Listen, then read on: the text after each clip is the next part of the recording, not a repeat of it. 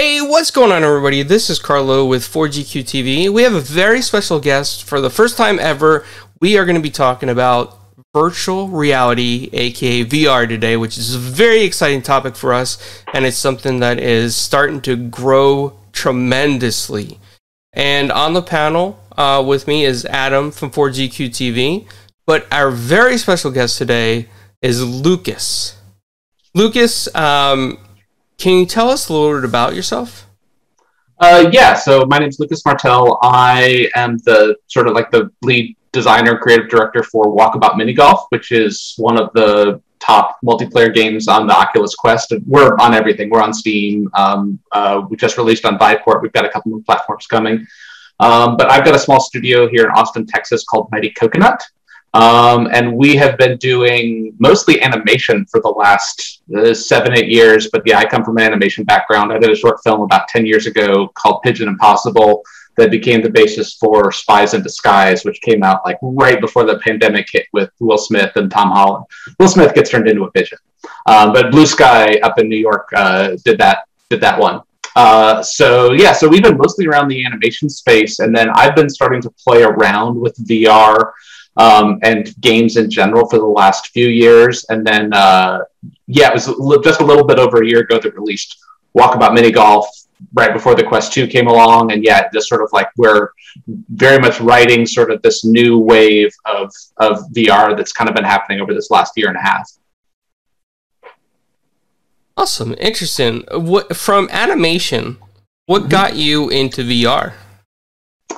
Um, it was a mix of things. I mean, I think that there's there's just something about VR that creates a whole different experience that you know, especially if you compare it to like there was there was films and they started doing like the th- like stereo or 3D films for a little while, and that felt like oh, this is kind of cool, and VR sort of like is is in a way sort of not at all like that just because the amount of presence that you get and the sense that you really are in this other environment it's just a very powerful feeling that you you really can't even sort of express. And like even people try to do trailers and commercials and stuff that show like oh here's what it you know this is the VR experience but you just really can't convey that until you put on a headset. And I know we got one of the the DK2, one of the very first dev kits that came out before even sort of like the initial wave of VR, before they had the touch controllers for your hands. And even that was just so immersive. It was like, oh, this is a this is a whole brand new thing. Um, and I think that coming from animation, myself and the the studio, we had a lot of the skills in house to be doing this in terms of animation, modeling, programming, uh, we kind of were adjacent in so many different ways. Um, I will say though, game design and VR is still a very, it's a massively different um, production process than than doing games or VR. So we've had to learn a lot about totally kind of changing how our how our brains work a little bit as far as actually making stuff and getting it done. But um, but a lot of the core skills are the same in terms of the software you're using and how you're generally sort of creating these creating these worlds and assets and stuff. So you started at the beginning of the industry right when uh, the first rift sdk or headset was Basic, released? basically yeah. We didn't actually release a true true vr game until walkabout but we had done um, we did one called 57 north which was for the merge cube. I wonder if i have one handy here. Oh yeah um, this was like one of the first like AR devices that came out, but it's just essentially. Oh, wow. So we did a, um, it's called 57 North, but we did a branching uh-huh. narrative story where you'd be looking at it, it would actually like a shadow box, so it would have depth to it. Um, mm-hmm. And then as you, you would just turn it to be whichever. So if you wanted to choose the up direction, you would just rotate it towards yourself. And then That's a awesome. new panel would open up. So it was sort of a branching narrative built in this. And it did technically work with VR glasses, but it was the mobile, you stick your yeah. phone into the thing. Um, so we kind of got involved. I think it was 2017 that that came out. So kind of mm-hmm. right on that cusp, and then we did one other game um, called Laser Mazer that won mm-hmm. um, the the jury prix at Indiecade Europe, and we were at oh, Indiecade there in LA as well. But um, but yeah, that one was you played it with your you played it with your phone because it was still like AR. Um, we were using like ARKit and ARCore, which are the phone AR tool sets, but you would play it by physically walking around your environment. And so you would mm-hmm. literally be like walking around. It was kind of designed to be played outdoors or in a big space, but we did have a, a lock button so that you could play it even in a room as small as mine. Um, mm-hmm. But it was just very cool because it was you didn't have the headset on, so you really did have the freedom of walking around and moving more aggressively than you would with the VR headset, just because it wouldn't be safe. But with the phone, you're still aware of your environment. But um, it was a it was very cool, and it was very sort of. Um, I'll just tie this into sort of where Walkabout the the the mini golf game came about because the thing that we found with that is that everyone had a lot of fun playing it. However, because it was a single player experience and because it kind of required you to do some silly things, just mm-hmm. it worked best outside, but you were having to like duck under lasers while looking at your phone and just you were constantly doing That's very cool. physically active. A lot of people, though, were kind of self conscious about it. And it did require sort of like that space aspect. So, um, Walkabout actually started off um, as a phone game um, and we were doing the same thing. In fact, we still have this version, like we're about to um, get back into it. We just kind of had to put it on pause for a little bit. Um, but we have a phone version of Walkabout where you play by holding your phone and you just are looking at the screen and you just putt by swinging your phone. Um, but that idea kind of came out of Laser Maze. So, like, okay, this is a bit more of a contained experience. It's still using the same AR tracking stuff, but it a lot, but you could play it inside. You could even play it sitting down. It's just a little bit more accessible to people, but it still has that physicality. Um, and then basically, as I had created that um, the AR version of the game, and then the Quest One came out, and so the next yeah. Decade, I really quickly just did a, a little port over to the Quest One at that point. It was only a couple months old, and I had showed the, a couple of the Oculus guys who were there and they're like, "Oh, this is really cool." And that was right at that very early stage of the standalone VR sort of what's that's really sort of taken over now. Mm-hmm. Um, but uh, but yeah, it was very much sort of like we already had a we had already solved one of the biggest problems for mobile or for standalone VR, which is you're happy the processing is so limited, and because we were doing it on a phone, we were already heavily heavily optimizing in order to just let it run on a phone. So, so it ported really easy then. Relatively so, yeah. I mean, to get it up and going from the mobile version, um, it really only took like three or four weeks with the Oculus kind of SDK. And again, the game was fully functional on AR before that. It was just a matter That's of awesome. sort of porting it over. So yeah, very much kind of one of those. I, I always say to people who are kind of getting into VR and AR, maybe this is starting to change a little bit, but those especially these early few years have been like stuff changes so fast and i feel mm. like things are starting to stabilize and we kind of have a better idea of what's coming in the next year or so yeah but for a lot of folks especially small studios who are getting into it sort of like try to do something that you can do and get out pretty quickly like six months is like ideal if it takes longer oh, wow. than that who knows where the next sort of yeah where the where things are going to sort of evolve from here. So it's still so early. You have to be kind of nimble. Believe it or not, uh, Walkabout Mini Golf is Carlo's first experience with VR, oh, and yeah. uh, he was fully immersed. Mm-hmm. he had a great time with it. Yeah. And uh, uh, how long ago it. was that that you uh, that you had that experience, Carlo? That was probably I want to say what maybe not even like two and a half months ago.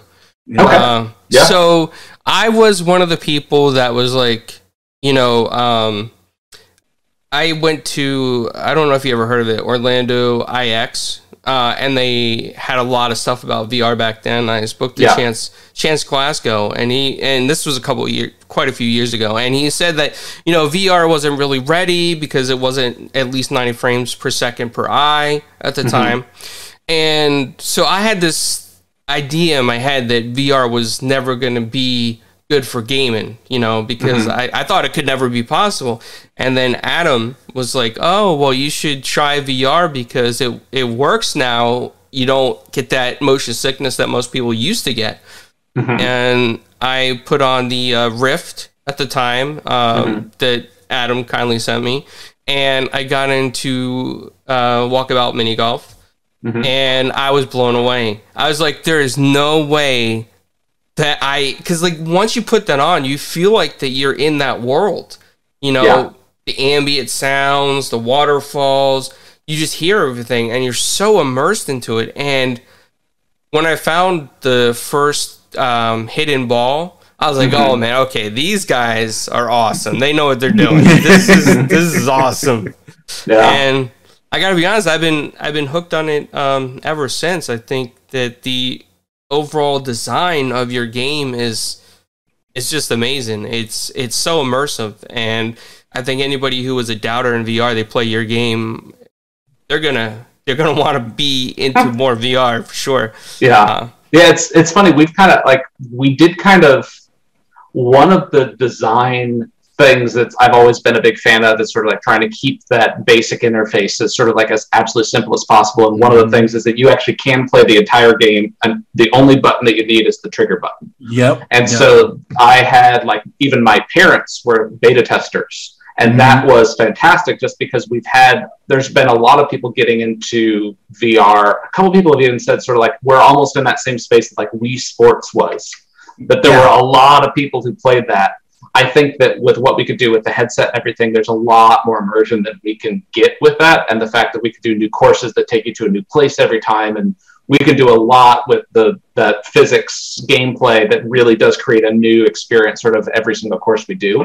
Um, but it there is something to that. And we've had a lot of folks playing as sort of like the the kind of the first vr experience. Um, it's also a very comfortable game in that we do have smooth locomotion you can fly there's some things that people who are more experienced or have their sort of vr legs can do but it Yeah. doesn't require you to be proficient with VR navigation. Like it's and it's a real world activity that people already understand. So there's just something very nice that it just kind of it's a good way to ease people into VR. It seems like. It, it's the perfect game to get your VR legs. Yeah. hmm Yeah. And then yeah, that, and then the other aspect of that too, which was kind of a, a, a fluke because I had made the whole game as a single player game, and then Oculus was really pushing to oh multiplayer like everyone wants to play this with friends and so Yep.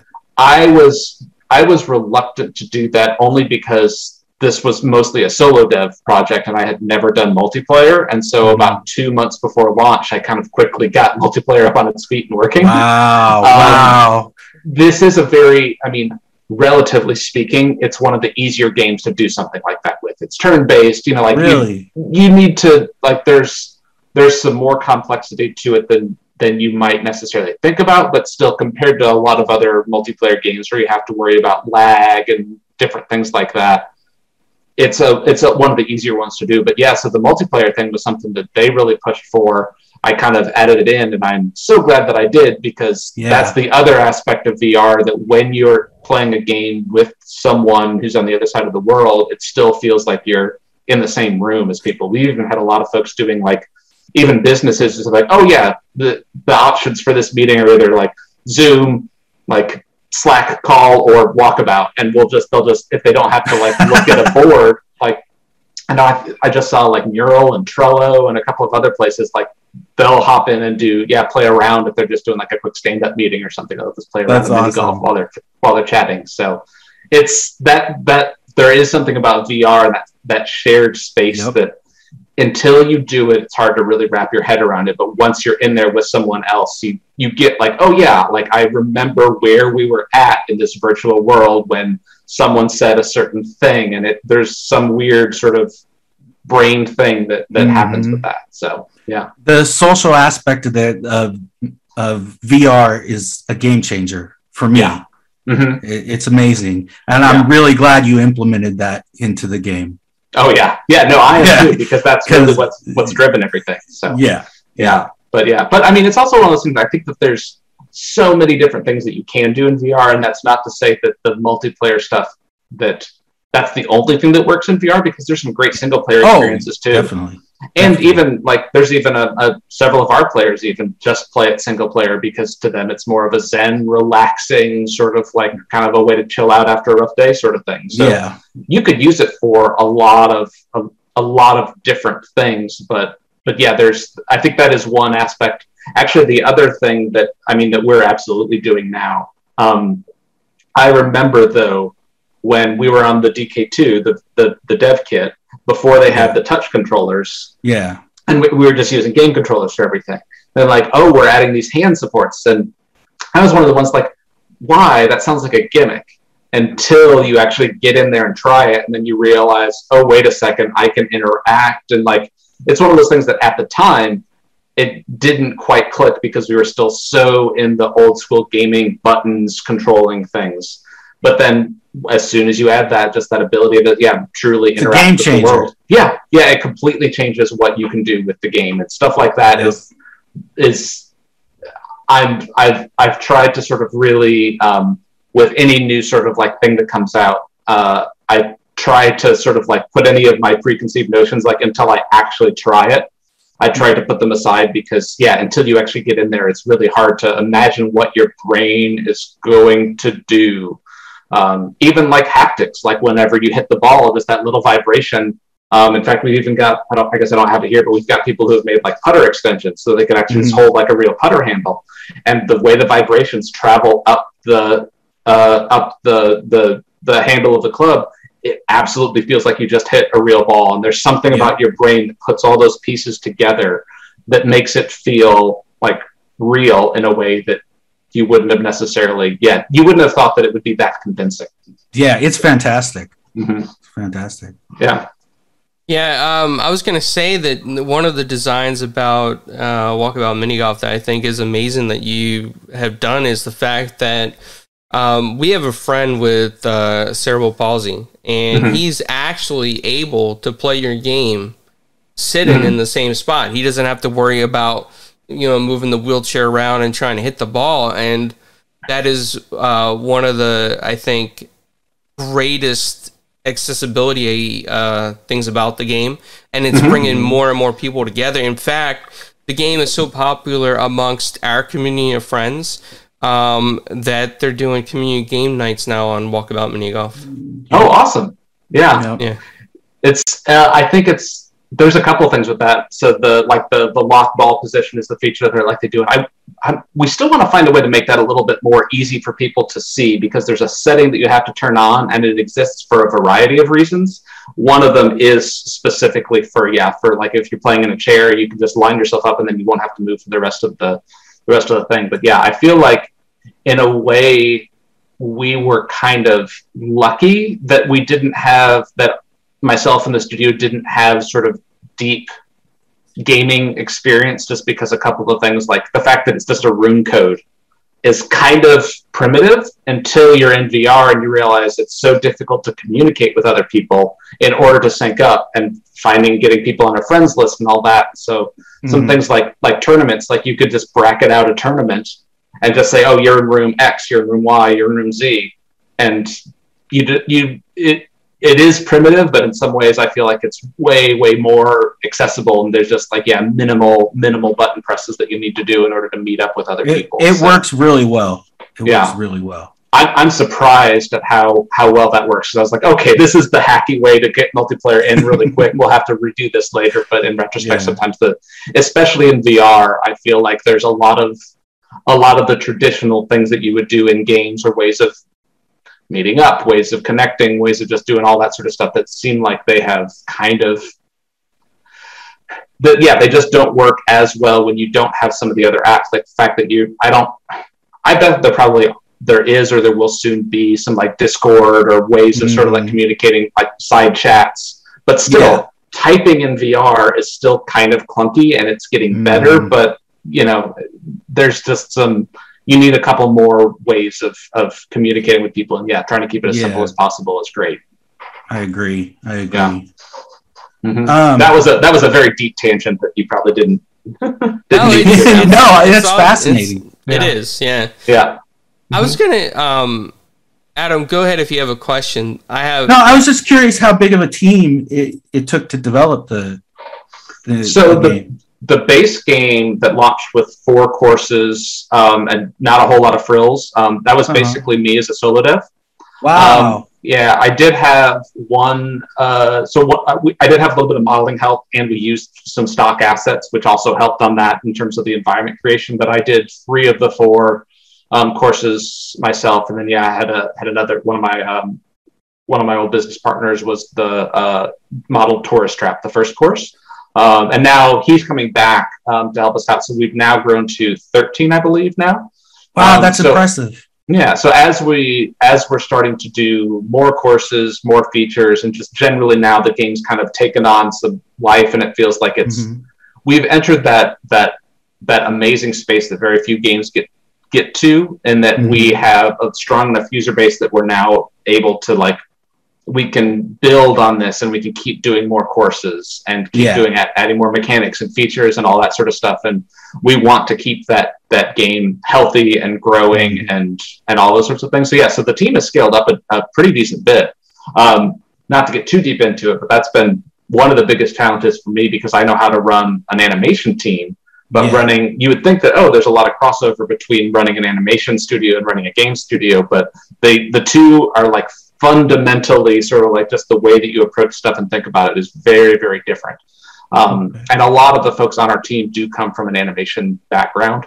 Um, mo- yeah, mostly animators, modelers for animation. Um, one of our more recent, we've got a new senior art director who actually comes from Disney Imagineering. Oh, um, wow. Uh, That's cool. So, yeah, so he's uh, we haven't really gotten a chance to see any of his courses out yet because we're still on the ones that we started developing six to nine months ago. Um, but in the next one or two, you'll start to sort of see his stuff kind of start to filter in a little bit more. And he does have a very um, he brings an interesting aspect of that like theme park design because really each of our courses is almost like a little theme park turned into a mini golf course essentially. Um, and there's a lot of crossover there in terms of how we show these environments and create that sense of like as you're walking through that new that you you stumble across things that you weren't expecting or that were kind of hidden from view. There's a lot of that sort of stuff that kind of gets mm-hmm. brought in.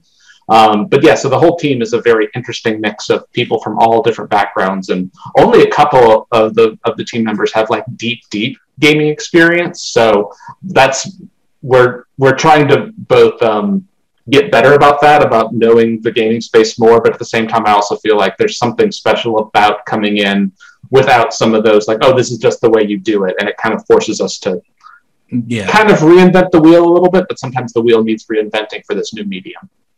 Yeah. Mm-hmm. I wanted to say that uh, one of my favorite courses in Walkabout Mini Golf, and I'm curious how you guys came up with the idea, mm-hmm. is the the Haunted course. Yeah. So uh, original Gothic. That was the first add-on course that we did after the base game launched.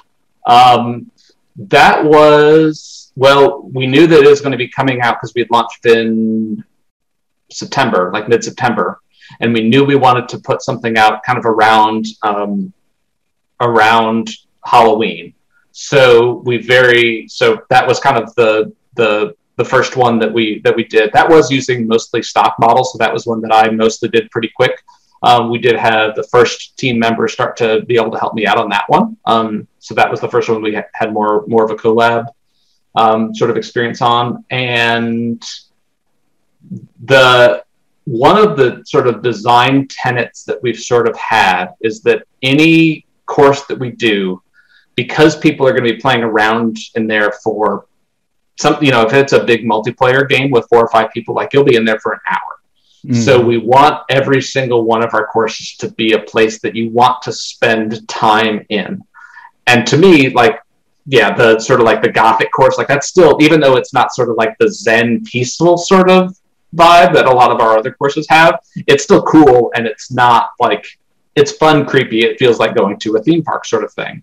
But there was some talk originally like, oh, well, the night course, the hard mode, how are we going to sort of like, we had talked about doing like really making it creepier, like making you play with a flashlight, um, which is a cool idea. And that's not to say that we won't do something like that down the road. But mm-hmm. it was very clear that, oh, wait, this does start to get just a little creepier and it's not, people don't feel comfortable just hanging out in this space for a while. Um, and so we kind of went the opposite direction where because we had Christmas coming up, we're like, oh, well, we'll just make the Halloween course the Christmas course and just throw Christmas lights. And yeah, elf vomit was the word that we came up with. Like that someone just got into that dungeon and just sort of like put, yeah, they Griswolded it up, just put Christmas lights on every possible surface. And Um, and yeah, so that was a lot of fun and a lot of work to kind of get all that, yeah, to kind of like redeck this this whole castle out for Christmas. But uh, but yeah, was that did that kind of answer the question you had, Carlo? It does, yeah. Yeah, yeah, mm-hmm. definitely. Is yeah. there um, is there a favorite course that you have or any of the team members have? Um, I think that right now everyone like everyone has has a different different uh, different opinions on it, but I think that the team favorite right now is probably Shangri La. Um, it's the newest one. It's the new DLC that we just launched, but especially night mode on Shangri La with the lanterns floating up. It's just that's the first course that we've released where you really do see sort of like okay this had the full team behind it. Quixote valley was also sort of like right on the verge of that. Um, but you can it just goes to show the difference that you can get out of having like one person kind of doing stuff solo versus a team that's able to be a lot more um, that's able to be a lot more just do a lot more stuff in terms of the the visuals of the gameplay and just polish things more and add more just add more life to the environment. Um, but yeah shangri-la is definitely way up there. Quixote valley is also a bit of a favorite. Um, there's also a bit of a mix too depending on some people prefer the gameplay of certain types of courses and the visuals of other types. So we try to mix that up as much as possible and just really get a wide you know we try to make it so that each course really does have its own not just visual aesthetic but even from a gameplay standpoint. Like quixote valley doesn't have many of the like the hard edge like usual mini golf like four by fours or hard barriers. Like it's all these gently sloping sort of things that you can put up and over and around. And all those design choices kind of give each course their own sort of like they play in fundamentally different ways than something like Arizona Modern, which is very geometric and circular. So it's the, it's the windmills are fantastic though. Yeah, yeah, the windmills. that one came the Quixote Valley came from um, a lot of people were like, you're doing a mini golf game, you have to do windmills, um, and I have always hated the windmill hole on every like real life mini golf course that I played. It's always just felt very like obligatory, like that no one seems to ever do in a lot of the real life courses. I haven't played many many of those courses where they took the windmill hole and did something really cool with it. It was always just like, nope, you put it through the windmill and then you get in the hole. Like it's always kind of meh. So we did want to say like, okay, we're going to do windmills, but what's our version that we can take this and do it bigger and not have to worry about safety of people getting smacked in the head with these giant windmills and just generally sort of like yeah do some stuff that you couldn't ever do in the real world. And that's yeah, yeah that's kind of where quixote valley came from that idea of like but we're going to do a whole course built around windmills but we're going to do it nice. mm-hmm. nice. Mm-hmm. Um, i should also mention that's probably my favorite piece of music as well. So chris raymond our composer um, who's done the music for, for all of all of my games and films and everything but then he's also uh, yeah all the courses. I think quixote valley is probably my favorite piece of music. Maybe that he's well, not that he's ever done, but but definitely yeah. for this game, Quixote Valley, the soundtrack to that one is really is really stunning. I really enjoyed the music in uh, Cherry Blossom. Oh yeah, mm-hmm. it feels really zen.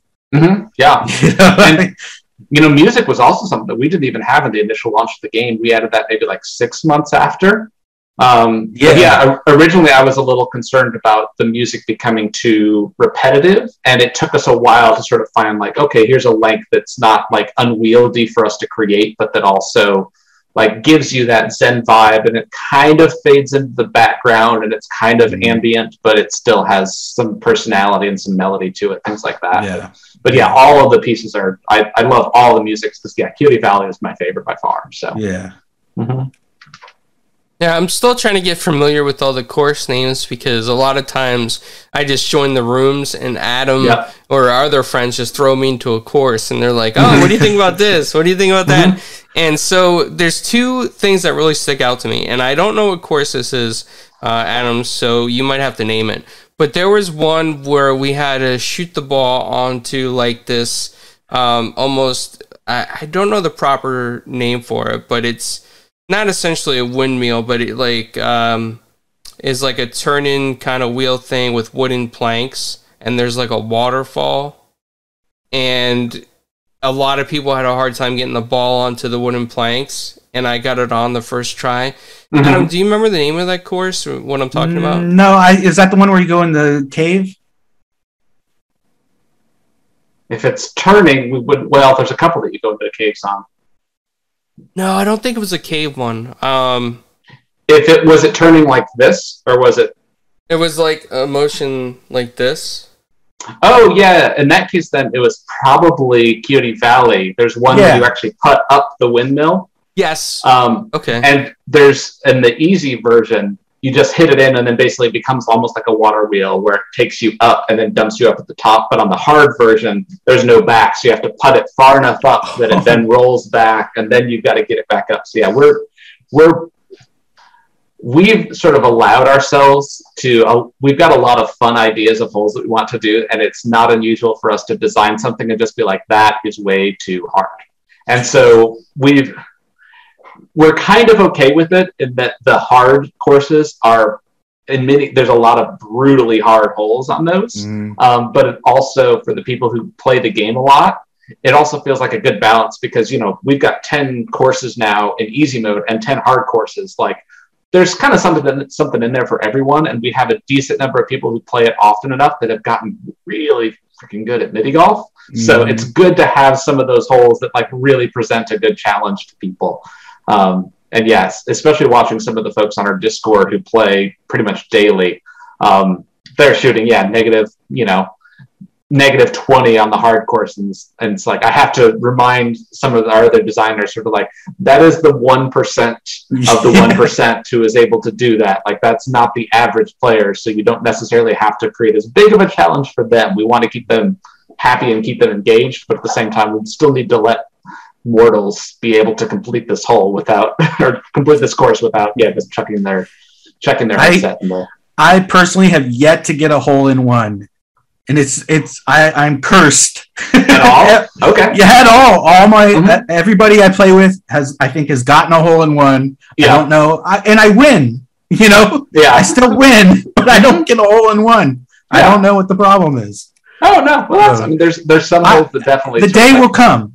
Yeah. the day will come. there's some there's definitely some holes that make it easier, and there's some also like one of the big design things that we do, when we're kind of trying to come up with a gameplay is that usually what we're balancing is sort of risk versus reward, and then mm-hmm. we usually have like almost every hole, not all of them, but most of them have like what we call a reasonable like hole in one, where you look at the hole and say like, oh, I see what I would need to do in order to get a hole in one. But usually we try to up the risk of doing that by putting barriers or obstacles or traps in a way that will make it so that you've got to be really confident in order to do that. Um, well, yeah, I think I take the I think I take the safest path. that's probably my that, Yeah. yeah. that's pro- yeah that's probably my my my problem. Yeah, no, but that that consistency of being able to do it is sort of what we're. But it also makes it fun because it for the people who are more competitive, that then you get to that point like, oh, I'm down three strokes, with three holes to go. Now I gotta like try doing the super risky trick shot to Yeah, you know to land this in one or things like that. That it, it does add it allows for that that competition or kind of like as people are Yeah. playing to kind of create their own little narrative around like, oh yeah, no, I've got to I got to pull off a, a an amazing trick shot in order to to catch up. Yeah. So, mhm. So, uh, one question is: Has anyone found all the hidden balls yet on all the release Oh, yeah. courses? Mhm. Uh, the, uh, Quite a few, quite a few people have. Um, that's kind of become. I was surprised at how much that sort of like. I thought, oh, this will be a fun little thing to add. I wasn't expecting the yeah the fervor that people would have for the lost balls. Um, but it does seem like yeah that a, a lot of people like that's the very first thing they do. They go and they'll play the course, but they want to collect all those lost balls at the very first thing. So, um, So we are- have gotten we have gotten meaner about that. Where in the later courses, people were fighting them too quickly. So the last couple of DLCs, we've hidden them a lot harder on the last couple courses. Yeah, I think it was Gardens of Babylon. Yeah, There was a few I couldn't find. Mhm. that was was tough like, too because that course is so dense, just vegetation everywhere. So there's a lot of places that you have to look to find them. yeah. Mhm. Um, so is there any Easter eggs in there that uh, we that a lot of people haven't found? Like uh, I'm talking about golf clubs or that you could. Well, so yeah, so the, there's the fox hunts on each of the hard courses, which easy courses have the lost balls. The hard courses uh-huh. have a fox hunt or like a, a, treasure hunt, basically with clues that'll lead you around. And if you complete all those, you'll unlock a special putter for that course. Oh, okay, all the hard, okay. all the hard, hard courses have that. That was actually how Henning, um, who has now kind of taken over as the main sort of course designer. Um, mm-hmm. He had done some real life fox, fox hunts and done some game design of his own. So I brought him on just to sort of add fox hunts to all the courses, and then mm-hmm. he immediately picked it up and started doing the actual course design as well. So um, that's been super fun, and I feel like there's a lot of those little extra mini games that we're starting to add. There's several more of those that we want to add, just because I think that mm.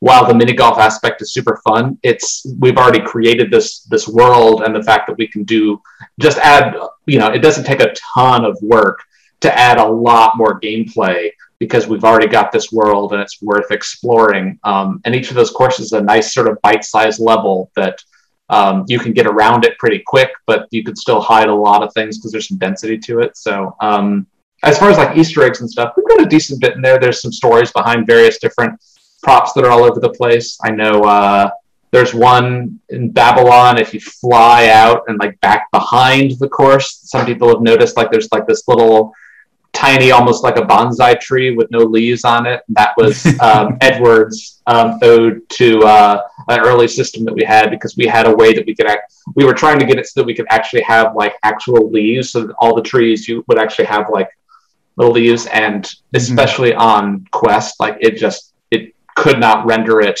at all. It just tanked performance.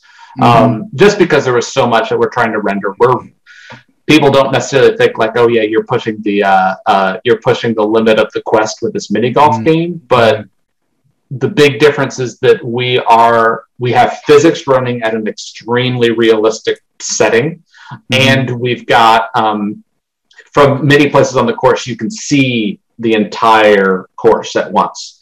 And so even though it's sort of like, oh yeah, you've like, uh, we could definitely do more with shaders and stuff to make it look more realistic we've opted to go more for that sense of like, oh no, the sense that you're in this much larger space and you can you can see someone playing on the other side of the course all at once. That's mm-hmm. something that a lot of other VR games are not necessarily doing because it does just instantly take up most of your performance. Uh, but anyways, so that little um, that empty tree was an ode to uh, this amazing this amazing uh, leaf system that, that Craig had done that he dropped it onto the onto the actual build and it was very it was instantly like there is no way this will ever work until the hardware gets a couple generations down the road. So that was his ode to the the lost work on on yeah. this awesome Leaf system. Well, speaking of performance, is there any um, plans to take advantage of uh, application space warp or the? We're looking at that. Mm-hmm. So we've we've done a little bit of playing with it. Um, mm-hmm. It requires a totally different rendering pipeline and a couple of different things. So mm-hmm. the whole, I could see that that would be super, that that would be super promising for certain types of games. Mm-hmm. With us and with the physics and just a couple of various aspects that we have moving all around, we've had it's. I guess the best way to say it is that a lot of these different optimizations um, mm-hmm. are great for very are great for certain cases, but there's very few sort of panaceas like oh that this one technique works for every single game across every different type of stuff. Yeah. And in general, we've sort of like we've kind of had mixed results with it that it seems like okay, yeah, you could kind of you can get some benefit, but at the same time you lose some other stuff, and it ends up sort of like so yeah, I, I, have a feeling that it's sort of um, that that we're, if we do end up implementing it, I don't know that we're going to be able to push it as far as a lot of people think in terms of like, oh yeah, yeah. you just get all this free performance. Yeah. Nothing is free. Everything is a trade off, and it requires yeah, you to exactly. do certain things in a different way in order to really sort of work well. So okay. I, would say that's kind of VR development on the tech side in a nutshell. Sort of like mm. every single thing we add you know means that you can't do something else. And we've got some mm-hmm. um, craig who's been doing a lot of the like all the wind system that we added into Quixote Valley and is now in shangri-la. Um, a lot of that stuff he's got some very sophisticated very clever ways of doing it that it it's not a negligible impact but he's able to do it in a way that is highly highly optimized specifically for certain bits of hardware. Um, and right now, as much as I love PCVR, and you do get a pretty nice graphics bump if you go onto PCVR, mainly just that we're rendering way more resolution. So it's just, it's really, really crisp on PCVR.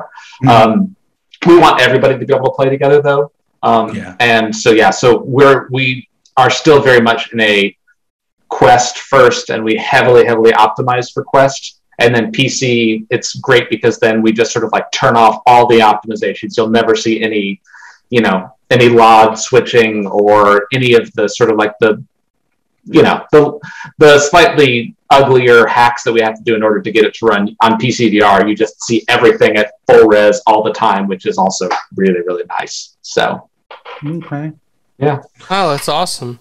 Mm-hmm. Well, Lucas, I I know we're getting towards that time. Um, mm-hmm. So I definitely want to thank you for coming on and, and talking with us and sharing uh, some of this with us. Um, yeah. Where can where can people find you? Uh, I'm on Twitter, um, kind of. Uh, I'm Lucas Bart- at Lucas Martell on, on Twitter, although I am not very active. The main Walkabout MG page is a better one.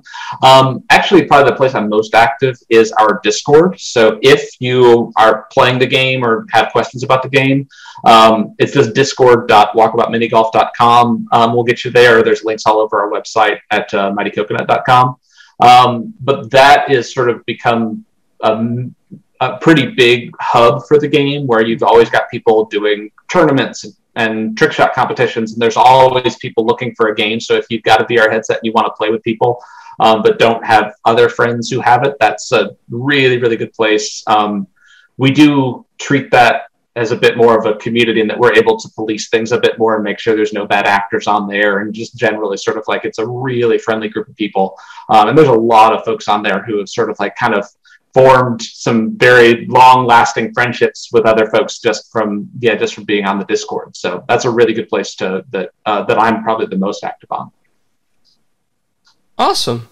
Well yeah. um, for everybody watching uh, later um, check that out. Join that discord. It sounds like a place to find other players too and a fun place to be. Mm-hmm. and um, thank you for listening. And lucas again thank you for coming out. Thank you very much. Yeah thank you guys See you guys all later. Bye.